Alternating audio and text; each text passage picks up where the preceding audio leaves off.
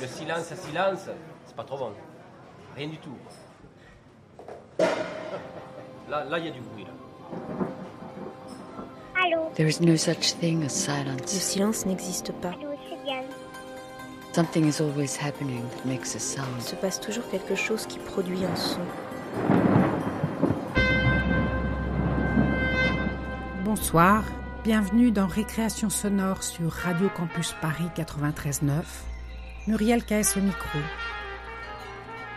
Récréation sonore. Sur Radio Campus Paris. Ce soir, nous allons écouter le documentaire Éclaire le son révélateur, une pièce du collectif Transmission réalisée par Sarah Lefebvre et Clara Ris. Ce documentaire de création est au départ une série en cinq épisodes rassemblés pour cette écoute. J'ai rencontré Clara Ris pour qu'elle nous parle des conditions particulières de création de cette pièce. Donc euh, Clara, la première question que je voudrais te poser à propos de ce son, c'est euh, dans quel contexte vous l'avez réalisé et euh, pour quel objectif? Alors, c'est Décor Sonore, qui est une compagnie de spectacles vivants euh, qui crée des installations sonores dans l'espace public.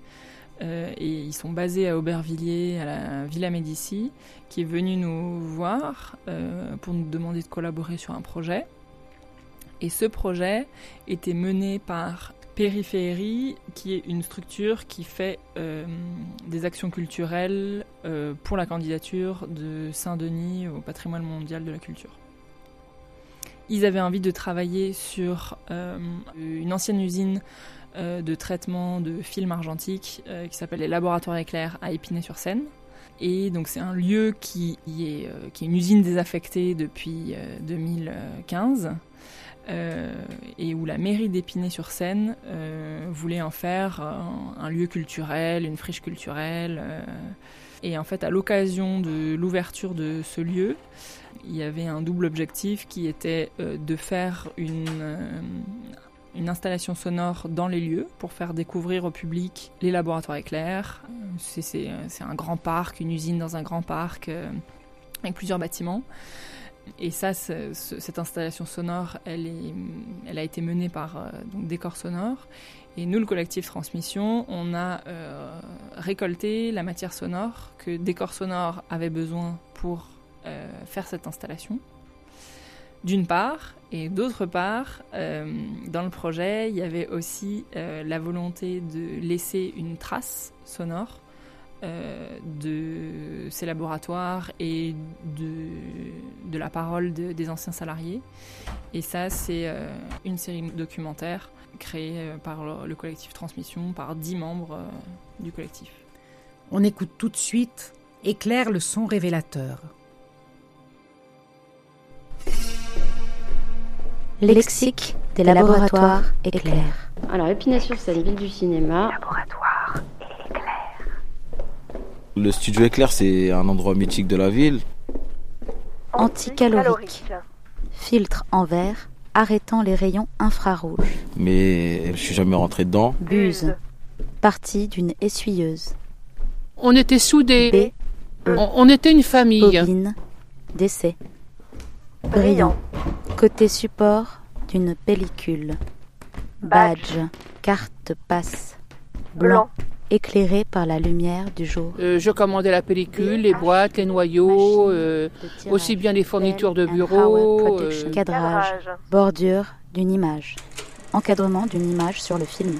Développement. Développeur. Ouvrier travaillant sur une développeuse.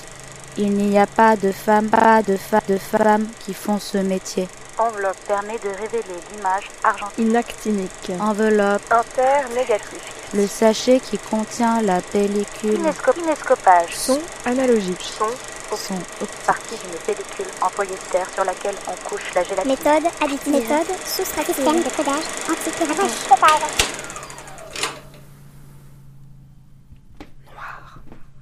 Partie obscure du laboratoire. L'enseigne, c'est c'est quelque chose qui est mondialement connu. Ça c'est une certitude. Mais qu'est-ce que vous faisiez à l'intérieur? Non. les gens ne savent pas en fait.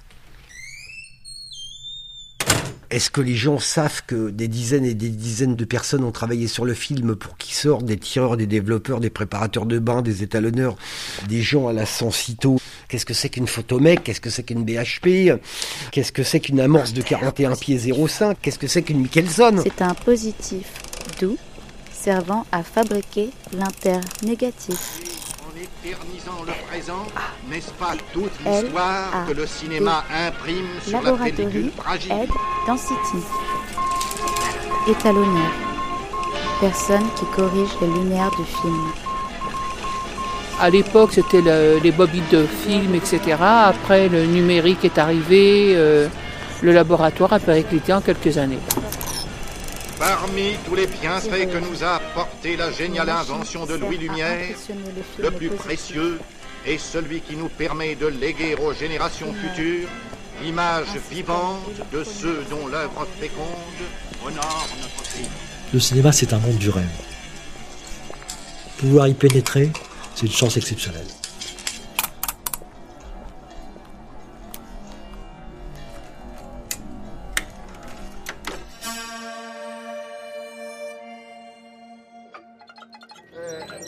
Il n'y a, personne ici. Éclair, le son révélateur. En place tout le monde. Il ne s'agit pas de comprendre. Personne ne bouge. Il s'agit de croire. Coupé Oh merde.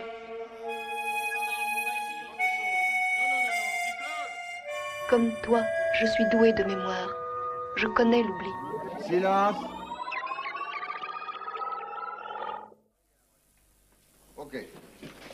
Là, il y a un vrai silence. Action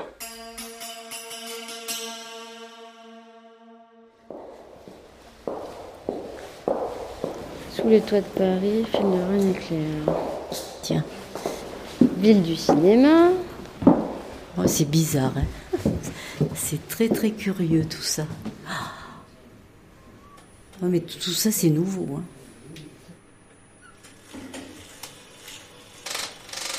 La ville d'Épinay comportait un cinéma, c'est vrai, il y avait tout plein de petits commerces, mais c'était euh, vétuste, quoi, c'était que des jardins. Donc c'était vraiment euh, un peu la campagne, quoi, Épinay. Ça n'est plus du tout ça.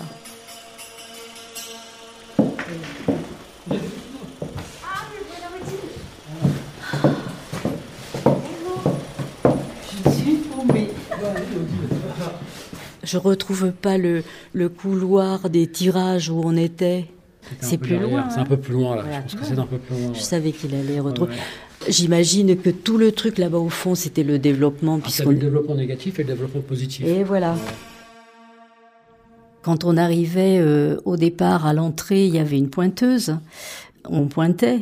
Après, c'était le dédale de couloir. Une fois que vous les aviez bien, euh, ça allait. Mais au départ, c'était compliqué. C'était un va-et-vient continu. De rentrée, de sortie de voiture, de rentrée, de sortie de gens à pied. euh, voilà, c'est, ça bougeait beaucoup quand même. Et avec des salles de projection ici là. Voilà. Et le tirage premier positif ici. Et à l'étage, c'était le négatif. L'étalonnage. Oui, l'étalonnage, oui, voilà.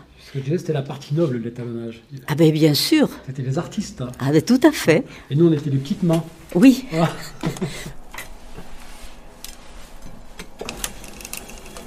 Si je ne m'abuse, vous êtes monteuse de film. C'est-à-dire que vous tripotez la pellicule. Et nous, on nous appelait les cousettes. Ou les arpettes. Vous la collez, vous la coupez, vous la rafistolez, etc., etc., etc. Etc., etc. Et pourquoi donc, mademoiselle, vous êtes-vous réfugiée dans les coulisses du cinéma? Non, mais parce que parce qu'en fait, euh, on faisait euh, le, le petit métier de, de, de montage. Le, le montage par lui-même, euh, c'était pas le, le montage du film, c'était le montage d'après la monteuse Les film. pellicules sont collées à l'aide d'un dissolvant spécial. Donc euh, on était les arpettes, nous. Des arpètes qu'on avait énormément besoin. Ah, sans, mais oui. sans vous aussi, Mais oui. pas de film. Tout Donc, à fait, euh, tout à fait. Le monde du cinéma était un peu misogyne. Par exemple, le développement, il n'y avait pas de développeuse. C'était que des développeurs. Dans ma carrière, je n'ai connu qu'une seule femme développeuse. Alors tenez, voulez-vous venir voir pour les positifs? Oui. Euh, les gars, c'était ceux qui nous livraient les bobines, les étalonneurs, euh, les chefs. euh. Par contre, les monteuses, c'était pratiquement que des femmes. Il y avait, euh, nous ici, on a eu, je crois, deux monteurs. On était vraiment entre femmes.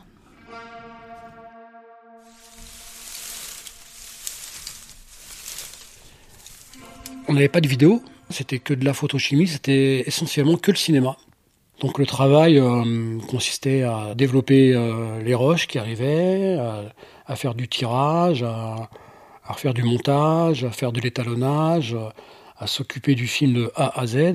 J'oublie certainement quelques services parce qu'il y en avait tellement, il y avait énormément de techniques et de techniciens. Donc le film arrivait euh, dès les débuts des roches, des négatifs, et ressortait en boîte pour la distribution des salles euh, dans tous les pays d'Europe, en France comme dans tous les pays d'Europe. Cette fois, c'est le moment d'ouvrir une deuxième parenthèse et de décrire les sentiments des personnages.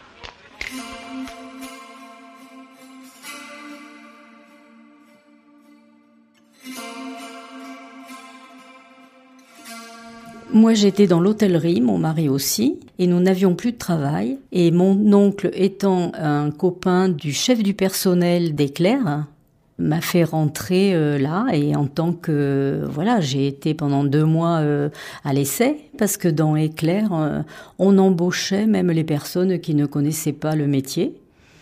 On les formait sur le tas. C'est ce qui m'est arrivé. J'ai commencé à travailler très jeune, à 17 ans. Je travaillais dans une scierie et euh, je commençais à fonder ma famille.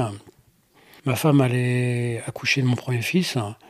Et comme je ne gagnais pas énormément d'argent là où je travaillais, j'ai demandé à mon père s'il pouvait me faire embaucher dans les labos. Et donc au bout de 6 ans, à 23 ans, j'ai enfin réussi à me faire embaucher au laboratoire éclair. Ça n'a pas été si simple. hein. Euh, on a beau avoir des, connaissances ou du pistonnage, mais c'est pas toujours si simple. Donc 6 ans après, j'ai réussi à intégrer le laboratoire éclair à 23 ans, en 1983.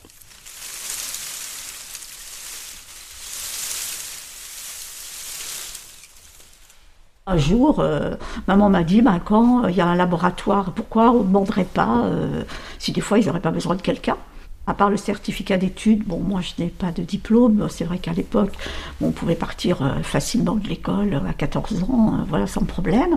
Et elle est venue voir ben, Monsieur Perugia, qui à l'époque était le responsable du personnel, et puis il a dit, bah oui, pourquoi pas? Autant avoir fait du secrétariat, bon, c'est une certaine chose. Là, c'est du secrétariat technique à laboratoire. Je veux dire, il faut connaître les formats de la pellicule, il faut connaître vraiment la technique, quoi. Ça s'apprend. Donc c'est vrai qu'au début, j'ai- pas mal galéré. hein. Je me plantais sans arrêt. J'ai l'impression que j'allais jamais y arriver. C'était la crise pétrolière en 73. Je cherchais un job euh, alimentaire, on va dire. Et bon, comme je connaissais un peu le laboratoire, j'ai demandé s'ils embauchaient. On m'a dit on embauche, mais on n'a besoin que d'un groom. J'avais 20 ans, ça faisait un peu âgé pour un groom, mais j'ai dit tant pis, je rentre. Et je poussais mes chariots, mes boîtes, et je passais chercher mes sandwichs. Et je suis parti des laboratoires en 2012, février 2012, donc il y a bientôt 10 ans, euh, en tant que chef d'atelier.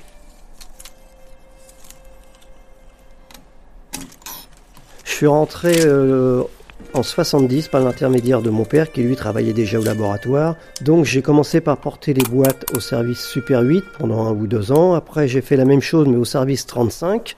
Puis j'ai été sécheur 16 mm positif, développeur 16 mm positif, Et après je suis passé au service développement développeur 35 mm positif. pendant quelques années, enfin deux trois ans peut-être comme sécheur. La partie développée, je décrochais les bobines qu'on mettait dans les boîtes. Technicien sensitométrique. On contrôlait tous les bains. Le matin, il y avait un test de développement à faire. Il fallait contrôler à l'aide d'un densitomètre et donner le OK pour développer euh, les négatifs noirs et blancs. Monteur premier pot, monteur négatif, assistant ingénieur du son, étalonneur, roche. étalonneur Après, je suis passé étalonneur au service Super 8. 8 mm, étalonneur 8 mm, étalonneur publicité, responsable du service roche publicité, chef de tirage série, puis chef d'atelier, responsable de la fabrication des copies.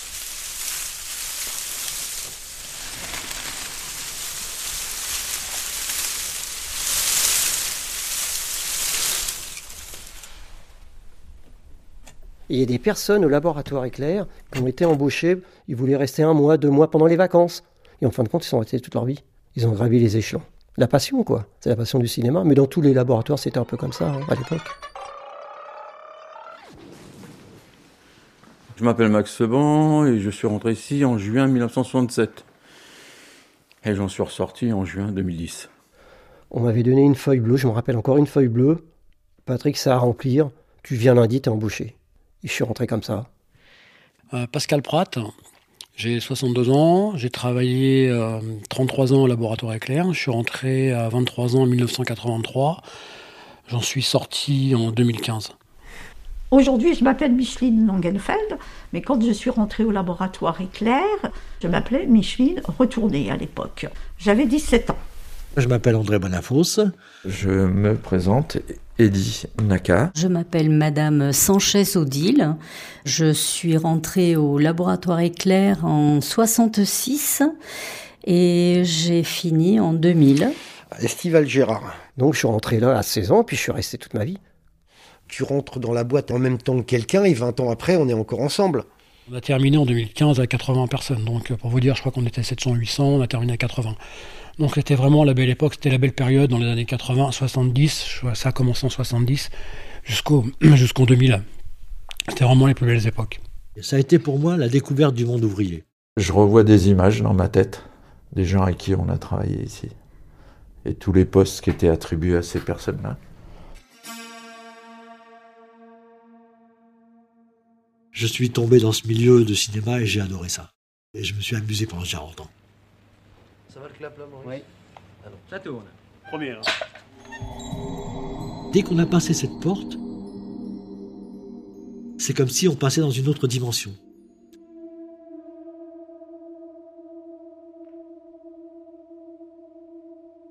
Ce travail m'a donné la joie de vivre mes illusions et de vivre mes rêves. Attention Soucieuse de sa ligne, Maria ne tient pas à déjeuner. Elle orne son agréable visage des artifices indispensables au glamour des vedettes californiennes. Et d'ailleurs, on se rend pas compte, mais en vérité, on se décroche de la réalité. Le léger coup de brosse au maquillage, Parce que la vie extérieure n'était pas la nôtre. Nous, on vivait ici. Enfin, avant de descendre sur le plateau, un tour de valse devant le miroir. Projecteur Les projecteurs s'allument. Travailler au noir, c'est travailler dans le noir, et non pas travailler euh, au black. On passait notre temps ici, euh, et à l'extérieur, quand on était à l'extérieur, on ne pensait qu'à revenir ici. Donc c'était vraiment un monde à part. euh, C'était un rêve. On pouvait tourner des fois entre 8 et 10 films. hein. À la période vraiment de rush énorme, on, a, on était vraiment les numéros 1 sur la place de Paris, Laboratoire Éclair, je veux dire, les plus grands réalisateurs. Le Louche n'a jamais fait un film ailleurs, il y avait Claude Berry, il y avait tout ça. Ils ne connaissaient pas des films ailleurs, hein. c'était Éclair. C'était euh, tous les films commerciaux qui se tournaient à cette époque-là, dans les années 80, avec euh, Belmondo, Alain Delon. Le rapport particulier que je peux avoir avec euh, Jean-Paul Belmondo, c'est que je vais dire que c'est grâce à lui que je me suis fait embaucher. C'est grâce à lui que j'ai fondé une famille. Il le fallait. Cet homme vous a joué et m'a joué. Comme d'autres euh, centaines d'autres familles euh, des laboratoires éclairs et d'Épinay. Il vous adorait. Lui pardonnerez-vous? Jamais. Non, jamais. Et après, c'est Besson qui est arrivé, donc on enchaînait, on enchaînait euh, film sur film. Coupé Fini pour aujourd'hui, à lundi matin. À quelle heure?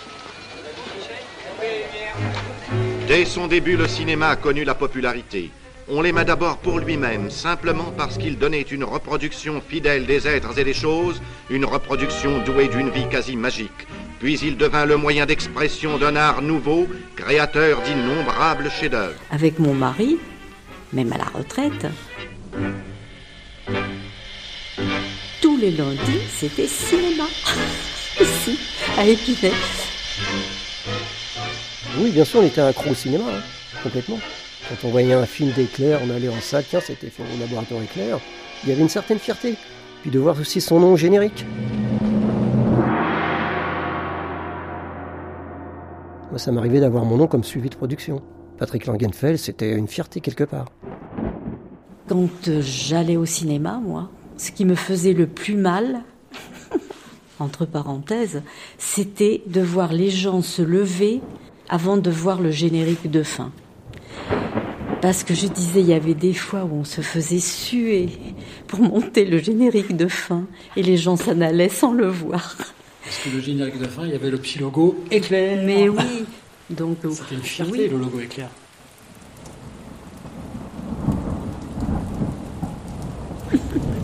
Alors, euh, moi, en termes de cinéma, je n'y allais pas trop parce que quand, quand j'y allais, je voyais tous les défauts. Il y a des rayures, il y a de la poussière. Ouais. euh, Mm. Donc, on était plus attiré par les défauts que par le film à un moment donné. C'était une déformation professionnelle. Donc vous y alliez pas? Bah, de, j'y allais pas beaucoup. En fait, euh, non, j'y allais pas, pas beaucoup. Puis j'en voyais tellement ici. euh, j'ai vu des films comme Le Grand Bleu, je l'ai vu une dizaine de fois.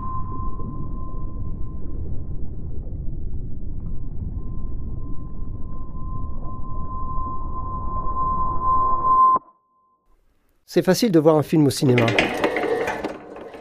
Mais il faut voir le travail en amont d'un laboratoire. Ça, les gens ne le savent pas.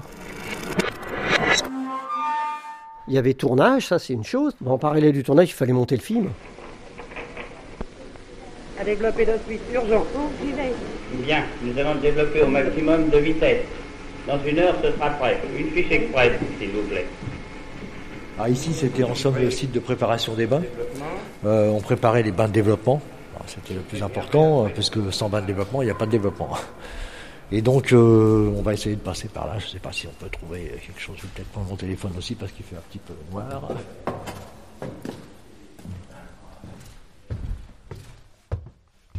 Il devait être développé dans la nuit ou de très bonne heure le matin, parce que sur les tournages, ils attendaient que le soir, on puisse leur dire est-ce que votre négatif il est bon, vous pouvez casser le décor ou pas? les machines de développement. Donc ici, c'est la partie au noir. Qu'on passait par un sas. C'était un sas tournant. Qui permettait ici de passer dans la partie qui restait toujours noir complet. Donc là, l'avantage, c'est que la personne rentre dans le sas, fait tourner le sas grâce à cette, à cette poignée là. Et on se retrouve dans une autre pièce.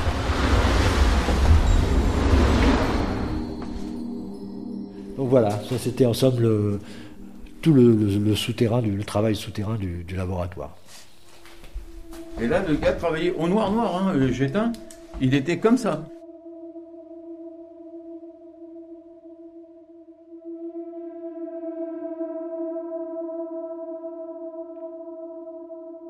C'était quand même un métier très très difficile de travailler dans le noir comme ça.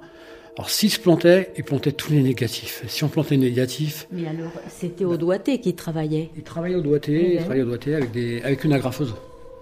Oh là là. Simple agrafeuse et des agrafes pour coller les bobines. D'accord. Et, euh, et avec leurs doigts, ils contrôlaient la pellicule s'il n'y avait pas une écorchure sur les Sur les bords. sur les bords de la pellicule. Et s'il y avait une écorchure, ça pouvait faire euh, arrêter toute la machine de développement. Mhm. Parce que la pellicule cassait, et bien sûr, tout ce qu'il y avait à l'intérieur de la machine euh, cassait.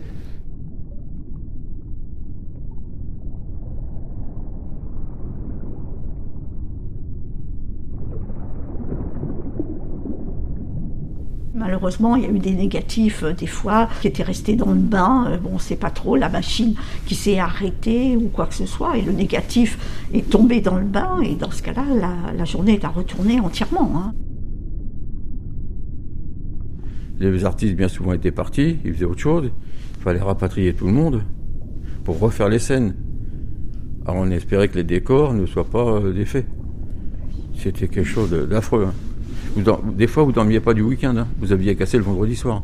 Du week-end, vous dormiez pas parce que euh, vous allez être euh, la panne allait vous être vous être imputé.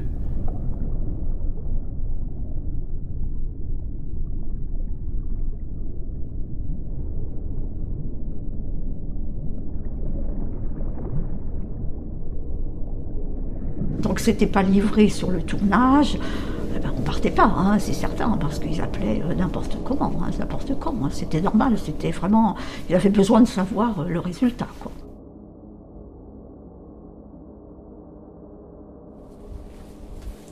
C'était les box des étalonneurs. Donc les rushs arrivaient ici. Nous, en notre job, on avait ce qu'on appelle un piano.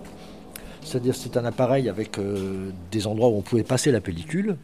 Et on allait euh, vérifier euh, sur le négatif, la couleur, et en fonction de ça, mettre une lumière qui était la lumière de tirage. On allait donc par la suite utiliser cette lumière pour tirer les rushs, pour faire fabriquer le positif.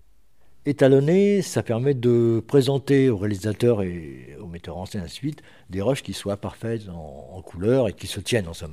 On a obligatoirement les réalisateurs euh, ou le chef opérateur. Ce qui était important, c'était de montrer devant le client qu'on n'était pas des novices au niveau du travail, qu'on avait un savoir-faire. Et en plus, les clients, des fois, euh, ils aimaient pas rester pendant 6 heures, 7 heures enfermés dans une salle. Donc ils nous expliquaient, ils nous disaient, voilà, tu me fais ça, ça, ça, les extérieurs c'est comme ça, ça, ça, ça. Je reviens dans 3 jours et je revisionne. Donc il y avait un soulagement et on travaillait un peu plus zen. Il faut mettre des corrections de couleurs sur tous les plans. Vous allez avoir un tournage en extérieur entre deux comédiens. On ne peut pas avoir les deux comédiens en même temps le même jour. Donc le jour 1, on va faire tous les plans sur la comédienne. Et le lendemain le surlendemain, on va faire le contre-champ sur l'autre comédien, en plein jour. Simplement, la lumière a changé.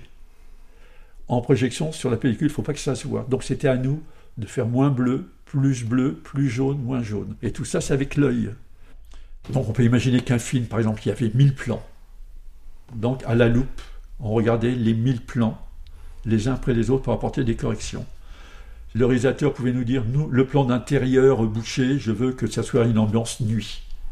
Donc il fallait qu'on noircisse, qu'on densifie plutôt. L'extérieur, il faut que ça soit aube, il faut que ça soit petit matin. Donc il fallait qu'on fasse soit trop, soit plus bleu, soit plus chaud pour le soir. Et des raccords de, de visage, ainsi de suite. Donc tout ça, c'était environ 1000 corrections qu'on mettait sur un petit bout de papier. Et là, on tirait la première copie. Et là, on voyait en projection le résultat de notre correction. positive. Eh bien, le travail est en cours. Nous développons à 900 mètres à l'heure et dans un quart d'heure ou plus, vous allez avoir votre Ah, bah, positif. Plusieurs épreuves positives qui serviront à la projection sont tirées. Elles portent à la fois l'image et le son. Bien, merci. On projette le film pour une dernière vérification. Donc c'est pareil, les étalonneurs, eux partaient avec les bobines. Alors bon, bah, à l'époque, c'était des grosses bobines de 600 mètres. Euh, un film faisait minimum 6 bobines de 600 mètres. Donc ils partaient avec toutes leurs bobines, aussi bien dans Paris ou etc., pour avoir des projections, euh, ou chez Lelouch, ou dans des grandes salles de cinéma, ou le Rex, etc. Ça leur plaisait ou ça ne leur plaisait pas? Et là, il fallait noter tout ce qu'ils disaient pour corriger encore une fois. Donc on pouvait corriger une fois, deux fois, trois fois. Donc c'était un travail artistique à ce niveau-là. Euh, certains euh, producteurs, et metteurs en scène et chefs opérateurs, avaient leur étalonneur préféré. C'est-à-dire, on travaillait toujours avec le même. Moi, j'ai beaucoup travaillé avec Pierre Lhomme, euh, qui était un très grand chef opérateur, parce qu'il aimait bien travailler avec moi, on avait un bon contact. On partait le soir en projection dans Paris, très souvent au Club 13, euh, chez Lelouch, avec nos bobines sous le bras, et puis euh, on allait projeter ça aux clients, euh, et c'était des fois des scènes un petit peu intéressantes. Tu peux avoir une projection à 22h30 avec le réalisateur. A contrario, j'ai fait des projections à 5h du matin sur les Champs-Élysées. Sur le film Gang of New York. Moi, j'ai travaillé sur un film avec Jean-Yann et, et Delon qui s'appelait Armageddon. Et je suis arrivé donc euh, au Club 13, on a présenté les rushs, et là j'ai entendu un énorme cri. La monteuse euh, du film s'est jetée au sol en se roulant par terre en poussant des cris, s'arrachant des poignets de cheveux, en trouvant qu'Alain Delon n'avait pas les yeux assez bleus. Donc il fallait refaire les rushs. C'était le cinéma. Ça a toujours été le cinéma. On a vécu en permanence dans le cinéma. Ah ben oui, euh, c'était toute notre vie. Voilà. Et comme bon, dans d'autres je- usines, mais bon, Dans d'autres usines, vous allez Mais- interroger aussi. Il va se passer sûrement les mêmes Pourquoi choses. on parlait du laboratoire éclir et de tout ce qui pouvait se passer Bah, dedans parce a- qu'on était la plus grande entreprise d'Épinay-sur-Seine, Bah, c'est tout. Et puis c'était le- le cinéma Ouais, et euh, ouais. le fantasme du cinéma. Alors que nous, on n'était que des simples ouvriers. hein. Ah oui, on, tout à on- fait. on travaille dans le cinéma, vous travaillez Tout dans le cinéma, fait. mais c'est bien. Tout Non, bah oui, mais bon, on travaille en usine dans le cinéma. Oui, oui, mais c'était en usine, on travaillait en usine. Parce Voilà. que le cinéma, ça veut dire beaucoup de choses. C'est Oui. vrai que c'est la beauté. Oui, mais nous, on était c'est vraiment. C'est les paillettes, c'est la lumière, est- mais nous, on n'était pas dans on la était lumière. de- On était derrière, hein, nous. voilà. Nous sommes des travailleurs de l'ombre ici. En tant que technicien, on ne connaît pas. On ne veut pas être connu, d'ailleurs, c'est pas notre rôle. On n'est pas là pour être en pleine lumière. On est là pour travailler, pour faire que les choses aillent bien, pour que les gens rêvent dans les salles, mais qui nous oublient surtout.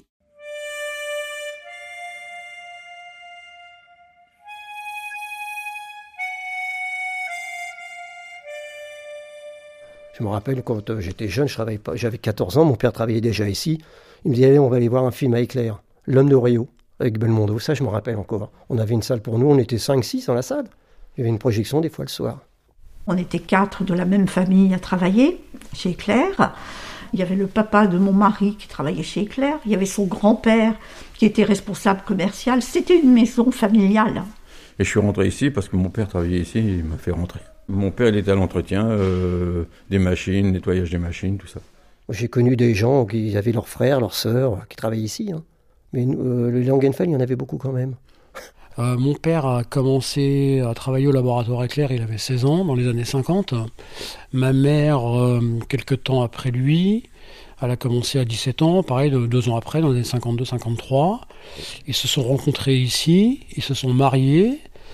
Et euh, donc ensuite, euh, j'ai un de mes oncles qui a travaillé aussi une vingtaine d'années. J'ai fait rentrer un de mes enfants, Anthony. Euh, il a travaillé ici pendant 10 ans. J'ai aussi un beau-frère et une belle-sœur qui ont travaillé pour le laboratoire éclair.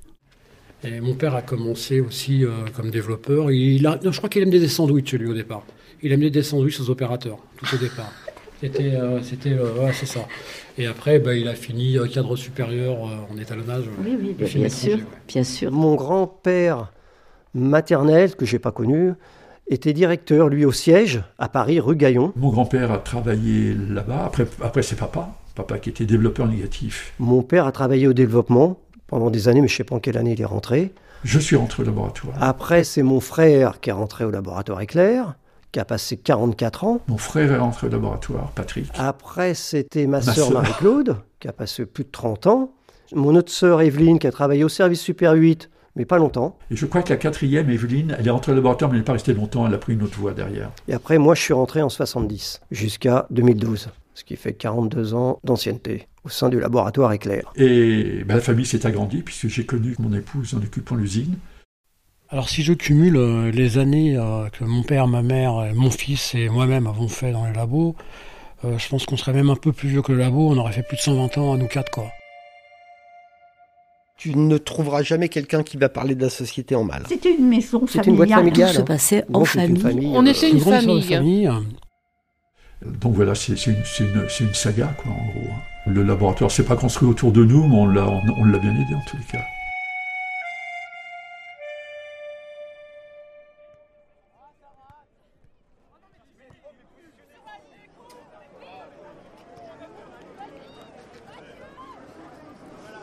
Mon frère et ma belle-sœur se sont connus pendant les grèves de 68.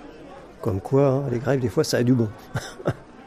pendant cette grève, euh, un des responsables du laboratoire a cherché des jeunes volontaires pour aller aux États généraux du cinéma, qui avaient lieu au théâtre de l'Odéon, pour représenter les industries techniques. Donc je me suis présenté, et Micheline, que je ne connaissais pas, mais qui travaillait à Éclair. Et nous sommes partis donc tous les quatre passer la nuit dans la salle de l'Odéon pour assister aux intervenants qui étaient à l'époque de mémoire Jean-Luc Godard, Truffaut, Paul Lelouch, qui venaient pour justement parler d'une nouvelle société au niveau du cinéma, au niveau des arts.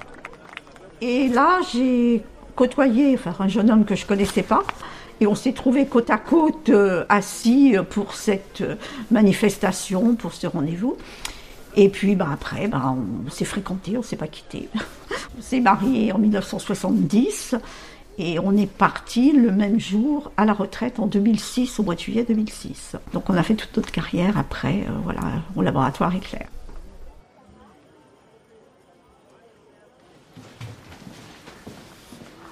Là, c'était les appareils café.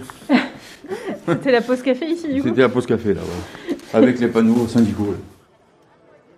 Il y a eu les grèves de 68 où nous avons bah, occupé euh, le laboratoire pendant quatre semaines. La mairie nous avait installé des lits. La mairie La mairie, oui. Parce que c'était un mairie socialiste. C'était Monsieur Bonnemaison, le maire, qui avait installé des lits, qui nous amenait à manger. Qui... La mairie faisait des dons aux, grévistes. Ah ouais Ah ouais Certains se sont confectionnés des hamacs avec des couvertures.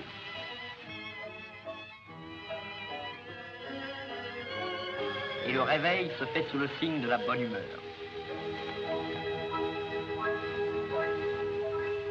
Et euh, nous dormions sur place, les plateaux, il y avait des lits, on mangeait. On ne quittait pas du tout euh, pendant quatre semaines le laboratoire, hein, si vous voulez. Il y avait un plateau en face du labo série et les gens dormaient sur place. Ils amenaient à manger, il y avait une bonne ambiance à part ça. Hein. Puis il y a des couples qui se sont formés. On avait des revendications en tant que laboratoire éclair, bon, revendications de salaire, revendications de travail, parce que bon, on est quand même rentré, on faisait 48 heures euh, par semaine, hein, quand même, donc on travaillait énormément. On organisait des cars pour aller à Paris pour manifester. Les patrons sont très étonnés de ce qui leur arrive. Ils contemplent leurs ouvriers avec surprise. Ceux-ci écoutent leurs délégués syndicaux. Le but, en effet, c'était que bah, la police qui essayait de rentrer au laboratoire éclair, nous, en tant que barricade, on empêchait aux grilles euh, des personnes de rentrer. Et puis, bah, on ne quittait pas, hein. on faisait la fête hein, quand même, hein, il faut reconnaître. Il y a eu une ambiance franchement extraordinaire euh, qui s'est manifestée.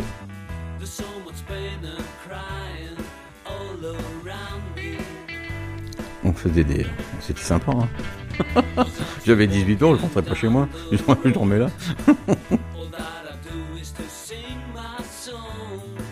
Toutes les sociétés étaient en grève. Hein. C'est à partir de là qu'on a eu le 13e mois, des jours supplémentaires de vacances.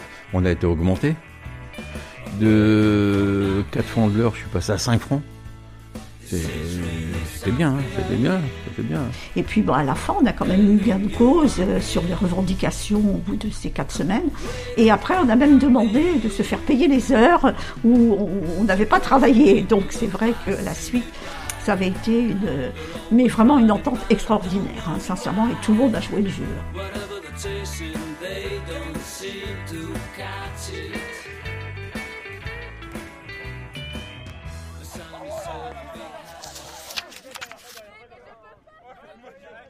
Supporters, à chaque match, nous vous demandons de venir nombreux pour soutenir notre équipe préférée. De plus, Éclair Football Club serait ravi d'avoir quelques pom-pom girls pour les encourager. Inscription auprès de Pascal Prin.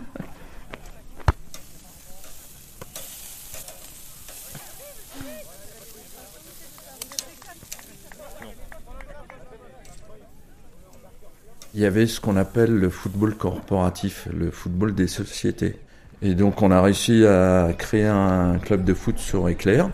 Beaucoup de gens de diverses euh, fonctions dans le labo se sont intégrés au club.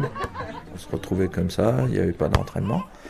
Et on se retrouvait le samedi après-midi, non, le samedi matin, pardon, on se retrouvait et on faisait les, matchs. on avait des pots derrière le réfectoire à faire des barbecues le soir. Euh, le lundi, quand on arrivait au, sur le site d'Éclair, il y avait une ambiance phénoménale dans les couloirs. On se remémorait euh, tout ce qui s'était passé pendant le match. Donc il y, a eu toutes ces ambiances et qui a fait cette chaleur de groupe euh, sur le site d'Éclair.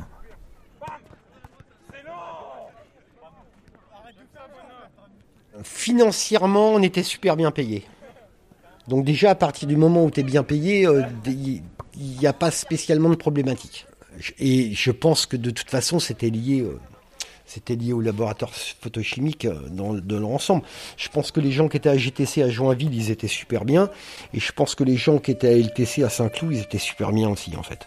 Je crois que c'est le travail qui, qui veut ça. Euh, les gens, ils ont fait tous des longues carrières. Donc au fil du temps, de toute façon, tout le monde se connaissait.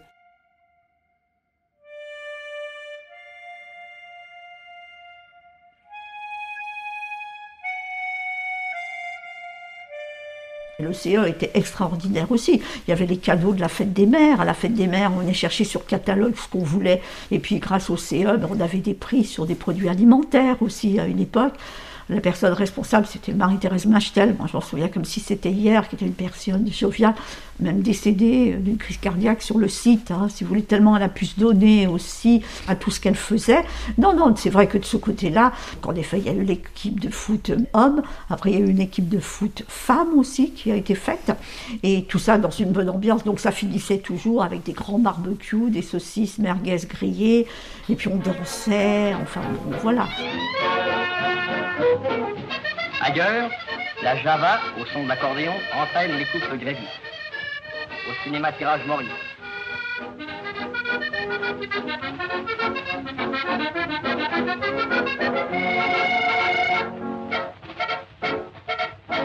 On va pas en parler de ça.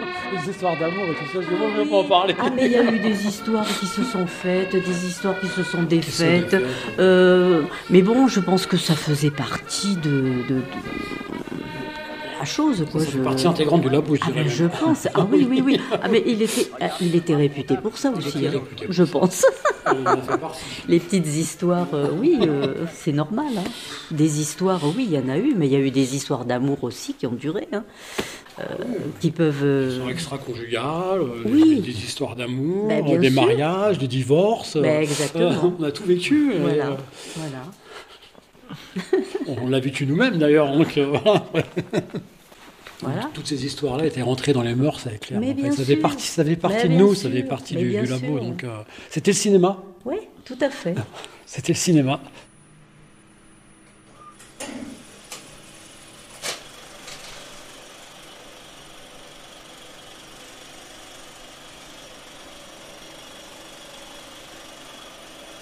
Le film qui m'a marqué le plus, c'est Emmanuel. Nous étions en plein dans l'explosion des films un petit peu X. On a fait les, les Emmanuel hein, avec Sylvain Christel.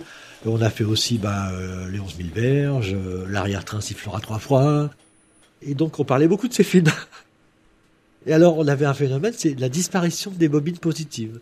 C'est-à-dire que une bobine partait en développement sur la machine, mais ne sortait jamais au bout de machine, on la retrouvait jamais. Parce qu'en vérité, les gens découpaient les images du film pour les mettre en diapositive pour pouvoir les projeter chez eux.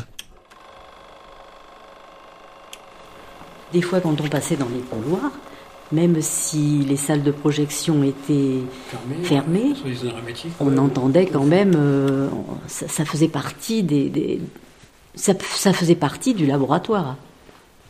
Voilà. Oui, on entendait le, le- le son des films Ben euh, oui. dans, dans les couloirs du, Ben oui. du labo.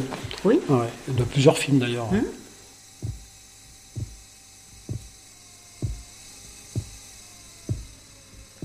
Et je me rappelle d'un film, c'était Pink Floyd à Pompéi. Et ça, je me rappelle encore, parce que le, le projectionniste, des fois, il était tout seul, il se repassait la copie. Et puis, lui, il aimait bien ça, et puis il mettait le son à fond dans la cabine, quoi. et je m'en rappelle encore, on entendait le, le son dans- sur le palier. Quelque part, ça m'a marqué, entre guillemets.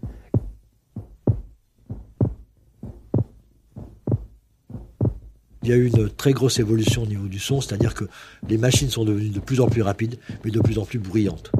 Euh, au début de ma carrière, sur les machines de développement ou de tirage, on ne parlait pas de bouchon d'oreille. Par la suite, c'est devenu euh, pratiquement au développement positif, avec les machines haute vitesse, les machines Michelson, une obligation, bouchon d'oreille et protection. Euh, on, on est passé de quelque chose où les bruits étaient, c'était des bruits un peu graves, mais euh, qui ronronnaient comme un ronronnement, à des bruits beaucoup plus techniques, avec des cliquetis, des, des coups sourds, euh, des gongs, des... rien que les sonnettes. On est passé d'une sonnette à vibration classique à une sonnette électronique. Donc c'est un son complètement différent.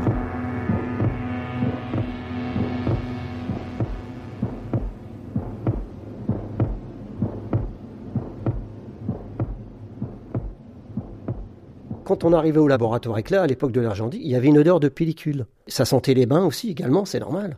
Le révélateur, le fixateur, ça sentait un peu fort, quoi. Puis après, avec le numérique, après, ça sentait plus rien. Mon patron m'avait dit, Monsieur Dormois à l'époque, il m'a dit Max, vous savez que vous allez partir, mais de toute façon la photochimie, il n'y en a plus pour longtemps. Et après il y a eu le numérique qui est venu, bon, et puis c'est la vie, hein, c'est comme ça.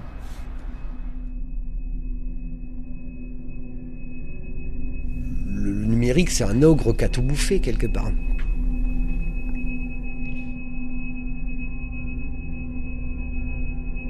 C'est vrai que quand on était habitué à avoir des grosses bobines de 600 mètres pour un film, on se retrouvait avec un petit euh, CD comme ça qui représentait un film. Enfin bon, tout a changé. L'avenir, il était là, il n'était plus euh, au niveau de la photochimie.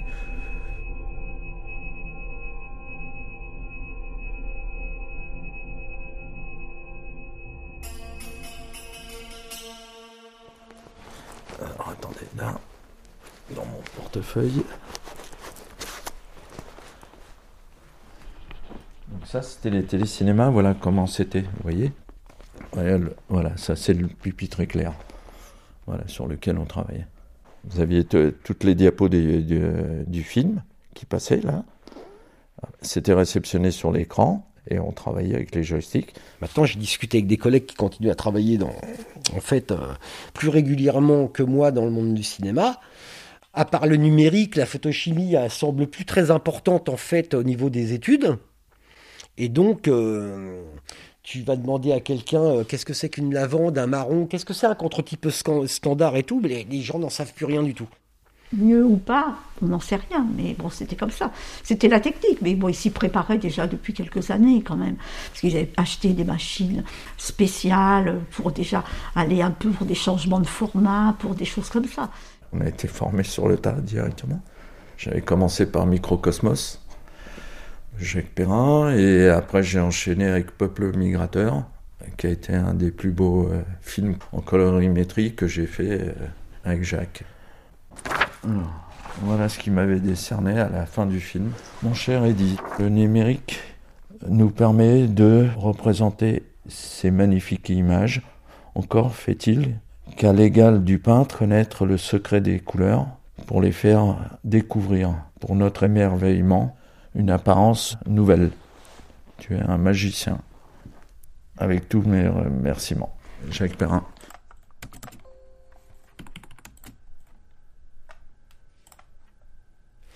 Maintenant, on s'est habitué à cette image, en fait. Mais euh, le numérique, c'est bien parce que tu peux retoucher à tout. En fait, tu peux éclaircir si, tu mets des masques, tu fais tout ce que tu veux maintenant. Le cinéma, c'est déjà à la base sortir une image qui est correcte. C'est pas en fait retoucher à tout. À partir du moment où tu retouches à tout, pour moi, hein, il n'y a plus d'image originelle. Et donc, à partir de là, euh, c'est quelque chose qui n'est pas bon du tout. Si vous voulez, en, tant qu'étalonneur, il fallait avoir un sens comme un peintre et donner quelque chose que le réalisateur, que le chef-op n'avait pas pensé. Et des fois, sur l'image, avec les joysticks, on s'amusait à leur montrer ce qu'on pouvait faire de plus. Ah, c'est formidable, ça, je peux pas le faire en pellicule et tout. Ça donnait un autre, une autre vision de son film.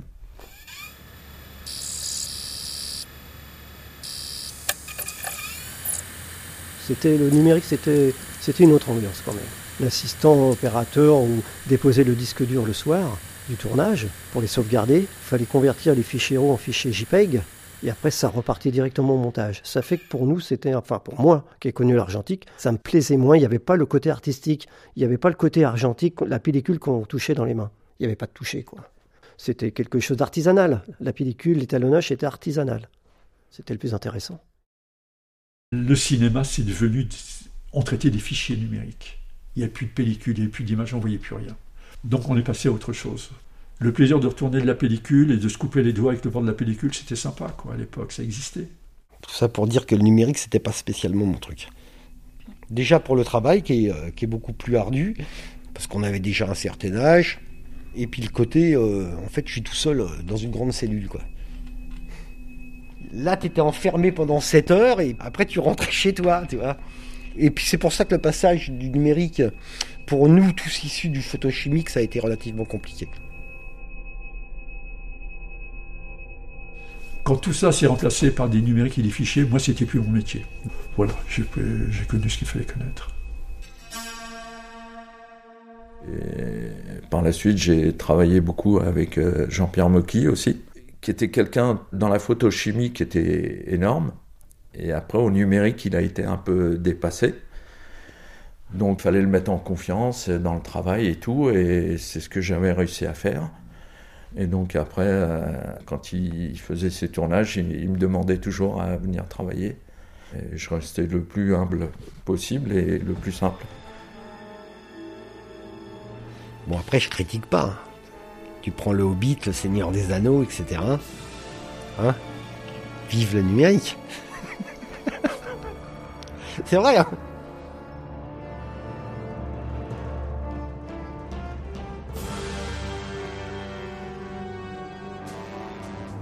Je crois que le numérique, il est venu avec la nouvelle saga de la guerre des étoiles.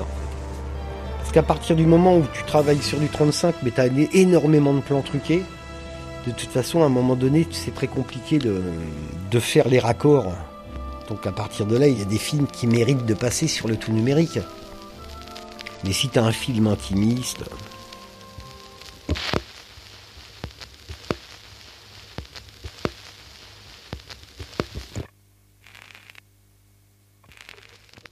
Donc de toute façon, si ça perdure comme ça, et si un jour on revient euh, un petit peu comme le vinyle et le CD, hein, dans le sens où euh, le vinyle redevient une référence, parce que euh, c'est beau de voir ce disque tourner sur une platine, etc.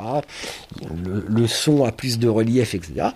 Et ben si dans une dizaine d'années, euh, les gens reviennent tout doucement à la photochimie parce qu'ils se disent putain le 35 c'était bien mieux, l'image est quand même beaucoup plus belle et tout, et ben il, y aura, il va y avoir une armée de bourricots qui ne sauront même plus ce que c'est qu'un contre-type, un internégatif, comment on corrige une image, qu'est-ce que c'est que de l'additif, du soustractif, etc., etc. Et ça, c'est problématique. Mais bon, d'un seul coup, c'est vrai que le labo a, changé énormément, la, direction est partie, ils nous ont laissé un petit peu sur le carreau hein, quand même, hein, il faut reconnaître. Jusqu'à l'an dernier, 80% des films français étaient tirés, développés et copiés à Épinay, le passage au numérique déjà largement amorcé. Aujourd'hui, la direction, qui n'a pas souhaité nous répondre, parle de guerre des prix avec ses concurrents. Elle reconnaît le problème commercial, la désaffection des cinéastes français et la baisse de l'activité. Elle s'emploie à réduire ses charges, une analyse que ne partagent pas les syndicats. Après, on a eu quand même euh, les licenciements. Il y a eu deux grosses vagues de licenciements en 73. Ça, ça m'a marqué aussi. Et il y a eu aussi des licenciements en 90. Ça, il y a eu 100 personnes. À l'atelier, il y a eu pas mal d'anciens qui sont partis. Et ça, ça, c'était vraiment, vraiment dur. Parce que c'est des gens qu'on côtoie tous les jours et d'un seul coup, d'une nuit à l'autre, ils sont obligés de partir. Donc là-dessus, euh, là, ça m'a marqué. Hein. Ça m'a marqué parce qu'il y avait des, il y avait des copains euh, qui partaient, qui avaient 57 ans, qui n'avaient pas envie de partir, quoi. Qui avaient encore des enfants à charge, qui avaient tout ça, quoi. Là, ça fait mal. Hein. On a basculé un petit peu dans le numérique, mais pas suffisamment pour sauver tous les postes qu'il y avait ici. il y a des métiers qui ont disparu, c'est-à-dire de monter, de monter de la pellicule avec un pinceau et une colle, ça a disparu. Montage négatif, ça a disparu. Tirer des copies de série pour Besson ou Lelouch ou d'autres, où il fallait tirer 800 copies d'un film, par exemple, dans le laboratoire de série, où il fallait des bobines énormes, des machines de développement énormes, il fallait 50 personnes qui roulent jour et nuit pendant une semaine. Après, quand on est passé au numérique, ces machines, on n'en a plus besoin. Il fallait simplement des robots, mettre des disques numériques, d'appuyer sur un bouton, et on enregistrait tout quasiment en même temps. Donc c'est vrai que tout ça fait que forcément ça devait disparaître l'argentique. Donc plein de postes au niveau du laboratoire, des métiers qui ont complètement disparu. On ne pouvait pas faire autrement. Quand euh, a commencé cette période de licenciement, on m'a demandé de choisir. Et là, c'est vrai que pendant plusieurs nuits, je n'ai pas dormi parce que choisir un tel ou un tel, c'est très très difficile. Euh, il faut prendre tous les paramètres. Euh, on se fait beaucoup d'ennemis en général. Et ça m'a, ça m'a hanté, et même encore aujourd'hui, ça, me, ça me fait quelque chose pour ces gens-là. Et puis bon, on a continué à continuer. Et puis après, bah, ce changement de film numérique a fait que le labo petit à petit s'est éteint, hein, en fin de compte.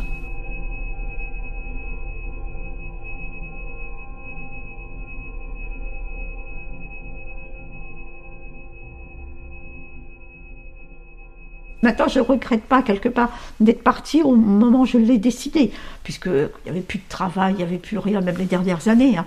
Moi, je venais travailler, alors que j'avais connu une telle effervescence, un tel boulot. J'arrivais lamentablement à 9h en disant qu'est-ce que je vais faire aujourd'hui, hein, quand même. Donc, ça, c'était dur. pour moi, ça, ça a été dur.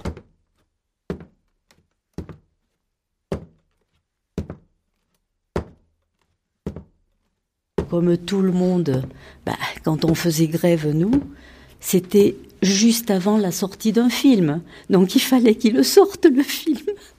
Non, mais voilà, c'était. Et ça marchait du coup parce que. Pardon Ça marchait les grèves avant les sorties. Mais bien sûr, mais bien sûr. En fait, c'était une grande solidarité et. Euh, il fallait que ça fonctionne comme ça. Pas de licenciement sec en 2006, mais des départs volontaires, vient d'annoncer la direction. La grève ne devrait pas être reconduite. Les copies des films pour le Festival de Cannes, dans 15 jours, pourront sortir. Les laboratoires éclairs doivent célébrer leur centenaire en 2007. À partir du moment où j'avais signé mon départ, puisque je n'ai pas été licencié, mais c'est un départ volontaire, Le dernier jour, bah, simplement, ça a été de dire au revoir à tout le monde, de faire une série de photos du labo, et puis euh, de dire bah, je m'en vais, mais je reste là. J'ai connu que cette boîte et je regrette pas, je regrette pas. Je, je regrette pas, j'ai trouvé tout ce que je recherchais. Et en réalité, je suis parti. Mais maintenant, ça fait 10 ans, puisqu'en février 2022, ça fera 10 ans que j'ai quitté l'usine. Et j'ai l'impression d'y être toujours.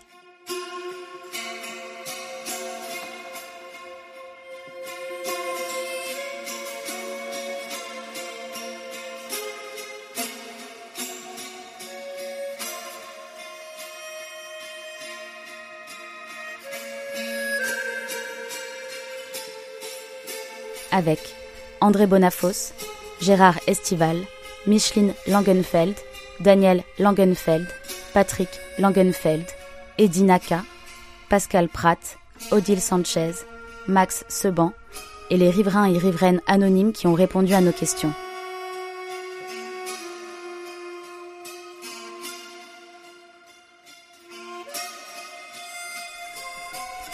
Avec l'aimable participation de l'abominable navire Argo. Éclair, le son révélateur, un documentaire réalisé par Sarah Lefebvre, Clara Ris et le collectif Transmission, en collaboration avec la compagnie Décor Sonore.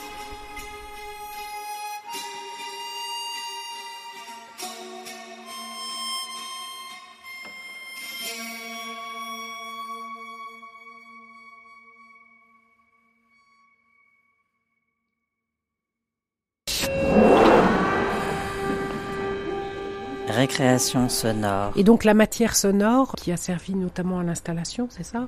Euh, Comment vous l'avez collectée? Euh, On a euh, interviewé des anciens salariés des laboratoires. Donc ça, ça faisait partie de la matière première sonore. Et on est aussi allé au laboratoire L'Abominable à La Courneuve, qui est un laboratoire de cinéma argentique qui fabrique euh, des films, qui les développe. Euh, voilà, et on allait enregistrer le bruit des machines, des projecteurs, euh, des développeuses, des tables de montage. voilà, et on s'est amusé à, amasser en fait tous ces sons qui aujourd'hui ont, ont disparu ou presque disparu, quoi les salariés eux-mêmes, est-ce qu'ils vous ont parlé justement de cet aspect euh, sonore de leur métier? Ouais, oui, oui, beaucoup, parce que bah, c'était une usine, en fait. On dit c'est les laboratoires éclairs, mais eux, dans leur vocabulaire, c'était l'usine. Ils allaient travailler à l'usine. Donc dans une usine, euh, il y a beaucoup de bruit. Et euh, c'était leur quotidien pour beaucoup, parce que c'était des, des, machines mécaniques, avec beaucoup de mécanique. Euh, des bruits de roulement, c'était une ambiance très sonore et puis surtout il y avait une, grosse partie de tirage en série. Et donc du coup bah, le tirage en série c'était développer des, kilomètres de pellicules. Euh, donc ouais, ça faisait vraiment partie euh, de, leur environnement et même les, personnes qui bossaient pas dans la production en série, qui étaient par exemple les secrétaires, euh, elle, elle, nous racontait que c'était euh, qu'il y a eu des, périodes euh, dans le cinéma français qui étaient à, son, à son pic, où il y avait tellement d'activités dans le laboratoire que même une, une secrétaire était dans le, dans le bruit constant des appels téléphoniques, des gens qui circulent. voilà, de répondre aux exigences des uns et des autres, à l'urgence de la production de, films, des échéances à tenir. Voilà. Ouais, l'environnement sonore, c'était quelque chose d'assez significatif euh, dans ce, dans ce métier, j'ai l'impression. Et comment vous, qui avez interviewé ces, ces personnes, euh, vous êtes confronté justement au fait de parler d'un métier qui a disparu, d'une usine qui a disparu, et donc d'un pan de leur vie qui est du passé? J'ai envie de dire, c'était pas très difficile parce que c'est des personnes qui aimaient énormément leur métier. qui était très valorisé parce qu'il y a le nom générique, parce que c'est le film, parce que parce que c'est de l'image, c'est de l'artistique, c'est du il y a beaucoup de prestige dans le cinéma quoi. Le laboratoire éclair c'était c'était un, un, laboratoire euh, assez prestigieux. Presque ouais toutes les personnes qu'on a interviewées étaient étaient très fières de leur métier. Il y avait beaucoup de plaisir à à s'en souvenir les, vieux de la vieille nous, nous disaient que qu'ils regrettent beaucoup l'ère du l'ère de l'argentique, l'ère du photochimique comme ils disent. Surtout parce que leur métier a changé entre la photochimie et le numérique, que c'était un métier différent, il y a plus de matière, plus de plus de toucher. Euh. Et après, ben, ils ont tous euh, quand même travaillé un petit peu dans le numérique et hum, avec plus ou moins de satisfaction. On a eu des témoignages contradictoires, euh, des personnes qui où le numérique ça leur a ouvert le champ des possibles et, du coup ben ils étaient plus tellement nostalgiques euh, de la photochimie et d'autres au contraire qui peut-être euh, étaient plus manuels ou et du coup avait plus de regrets sur, euh, sur la façon de travailler. Bah, il y a aussi le résultat final. Il y en a certains qui reconnaissent euh, une différence vraiment dans la dans l'image euh, entre une image photochimique et une image numérique. Et donc à partir de toute cette matière, à la fois la parole des anciens salariés, à la fois les sons des machines que vous avez euh, collectés, comment ensuite vous avez structuré finalement cette série en épisodes? Eh ben, on avait énormément de matière, on avait euh, plusieurs heures, donc avec euh, Sarah Lefebvre, avec euh, qui j'ai travaillé. on a tout écouté plusieurs fois, on a tout déroché aussi. et de, du dérush, on a soutiré des thématiques, tout l'aspect familial, entreprise familiale qui était, qui était beaucoup raconté. On s'est dit aussi qu'il fallait euh, qu'il y ait un petit aspect quand même pédagogique, raconter euh, aux gens qu'est-ce que c'est que la, pellicule. Nous-mêmes, quand, on a, quand on est rentré dans ce monde, euh, la plupart des termes, on les connaissait pas. On a pris notre dictionnaire après nos, interviews et, euh, et on s'est dit, bon, bah, ça, qu'est-ce que ça veut dire? Ça, qu'est-ce qu'il me raconte? Ça, c'est quoi cette machine? Ça sert à quoi? Euh, Voilà, au fur et à mesure, on s'est aussi familiarisé avec tout ce vocabulaire et, tout ce savoir-faire. Donc, dans, la construction de la série, on a aussi euh, essayer que ça soit compréhensible, en fait, que qu'on arrive à se rendre compte de qu'est-ce que c'était ce monde euh, qui n'existe plus. Voilà, et on s'est beaucoup aidé du son, justement, de la matière sonore qu'on a récoltée pour euh, rendre euh, compréhensible, pour recréer un petit peu l'atmosphère sonore de cette usine. Aujourd'hui, si on va dans un, studio de production de cinéma, je pense que ça fait absolument aucun bruit à part les touches du clavier. Et, et là, c'était pas du tout, du tout la même chose. Donc le son, je pense, aide aussi à comprendre euh, qu'est-ce que c'était euh, la fabrique de ces films.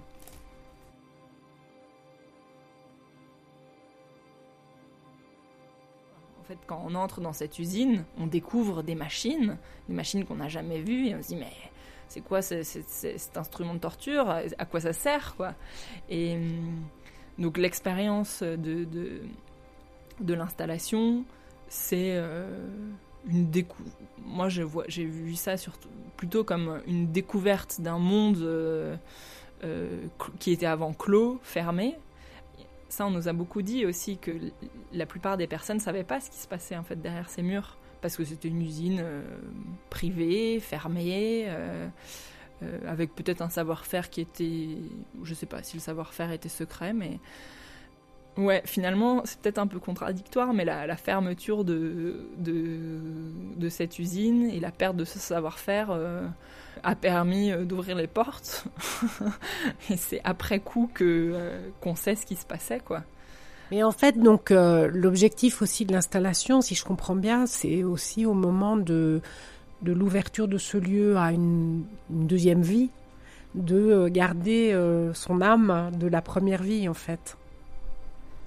Oui, et le constat de l'équipe de décors sonores, leur, leur parti pris de départ, c'est que les sons laissent des traces.